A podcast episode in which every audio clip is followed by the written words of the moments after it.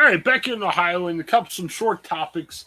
Craig, kind of a monumental night. We're recording this on a Monday night, uh, March 7th, right before we hit record.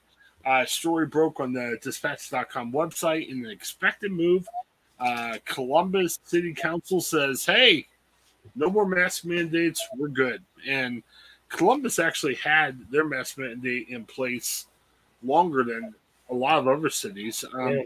I, am assuming, and I'll be careful how I say this. I got some friends in Tennessee that uh, they have different ideas behind mask mandates than Ohio had. So I'm assuming there's not many mask mandates still in place in Tennessee right now, right? No, um, not not that I'm aware of. No. uh, it, no worries. It's just I have fun conversations from Tennessee. It's all good. Um, so here we're in a different stage of the pandemic. I think Ohio, from what I read, had like 400 new cases, which for Ohio is remarkably low. Yeah.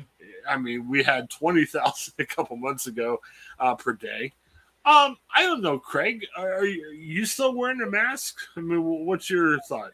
Yeah, um, you know, it's funny because when we got COVID in late December, we had been not wearing our masks for so long because everybody was kind of like, eh, you know, you're you're vaccinated and you're, you know, things are dying down somewhat.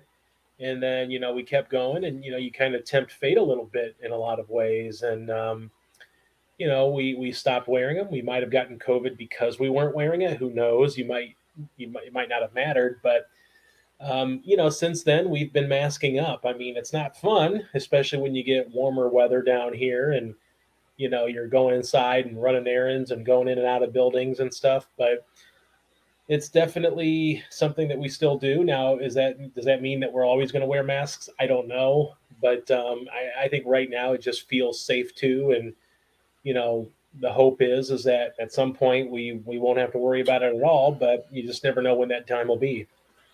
Well, again, with me working from home right now, I drive around, and the only place I'm inside anywhere is church. Yeah. Uh, my wife tells me that she wears a mask at school, which I encourage that, but you never know at school. I wear a mask inside the church. I will say the church we're trying out has been very careful with masks. I mean, they're you know they were requiring masks for a long time. Right. You know they're not doing that now, but there's still a lot of people wearing masks, and we actually try to stay away from people and everything. So I don't know, Craig. We'll just see what happens. If I ever had to work in the office, I'm not sure if I wear a mask eight hours a day. I don't know. It, it's tough. Yeah. I would I would recommend. We're going to talk about Ricky Schroder losing his mind a little bit later on in our recordings tonight. Um, I get frustrated, Craig. To be honest with you, uh, Governor Ron DeSantis, uh, a big anti-mask guy, was yelling at people for wearing a mask. And I don't know, Craig, if it's a political reason or if you just hate masks. Let's all treat everyone nice. You know what I mean? Yeah. Um, I, I like the language that Columbus City Council used tonight to say, hey, you know, the mask mandate is gone, but be respectful. You know, yeah. somebody is wearing a mask, you know, which yeah. makes sense. And it's funny already tonight, a lot of these arenas, uh, I've actually got the uh, hockey game on tonight, and immediately, like Nationwide Arena, where the Blue Jackets play, they dropped their mask mandate as soon as the Blue Jackets did. So I'm looking at the crowd, and not many people wearing a mask because of that. You know, so it, it's interesting. It, we'll see what happens. I mean, you know, if, if you don't wear a mask, fine. Just don't freak out people who do. I, I guess that's how I'm going to leave yeah. that. So, all right. Well, hey, thanks for checking out what we do here at the Ohioan. Yeah, we got a lot of short segments, but we got a lot of um, interviews and longer podcasts too. Um, from Craig's interviews with George Thomas, always fun talking to George. Uh, Bob Garver, hey, it's fun talking to Bob too. We're not going to say it's not fun talking to him. Um, and what else? Uh, we're bringing back Joe Castle tonight for a longer YouTube show, and um, I, I, also join um, Paul and Joe for some Steelers talk and etc. talk. Uh, I got to tell you later, we had a wild interview with the IUPUI guys, Craig. okay. First time we had a Division One college basketball player.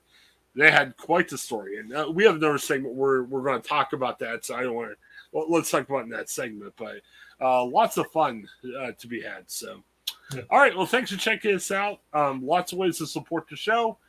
And have a great night, everybody. Hi, I'm Jennifer Mooney. Welcome to what is our new Hope Interrupted podcast based on the work from our book, Hope Interrupted, that I co authored with my good friend Byron McCauley. Hey, Jennifer, you know, I'm looking forward to this podcast as much as I was look, looking forward to writing this book with you. We hope to interview some uh, high impact folks as well as have a little fun. We're going to cover stories of hope. To learn more about our podcast and our book, please visit www.hopeinterrupted.com.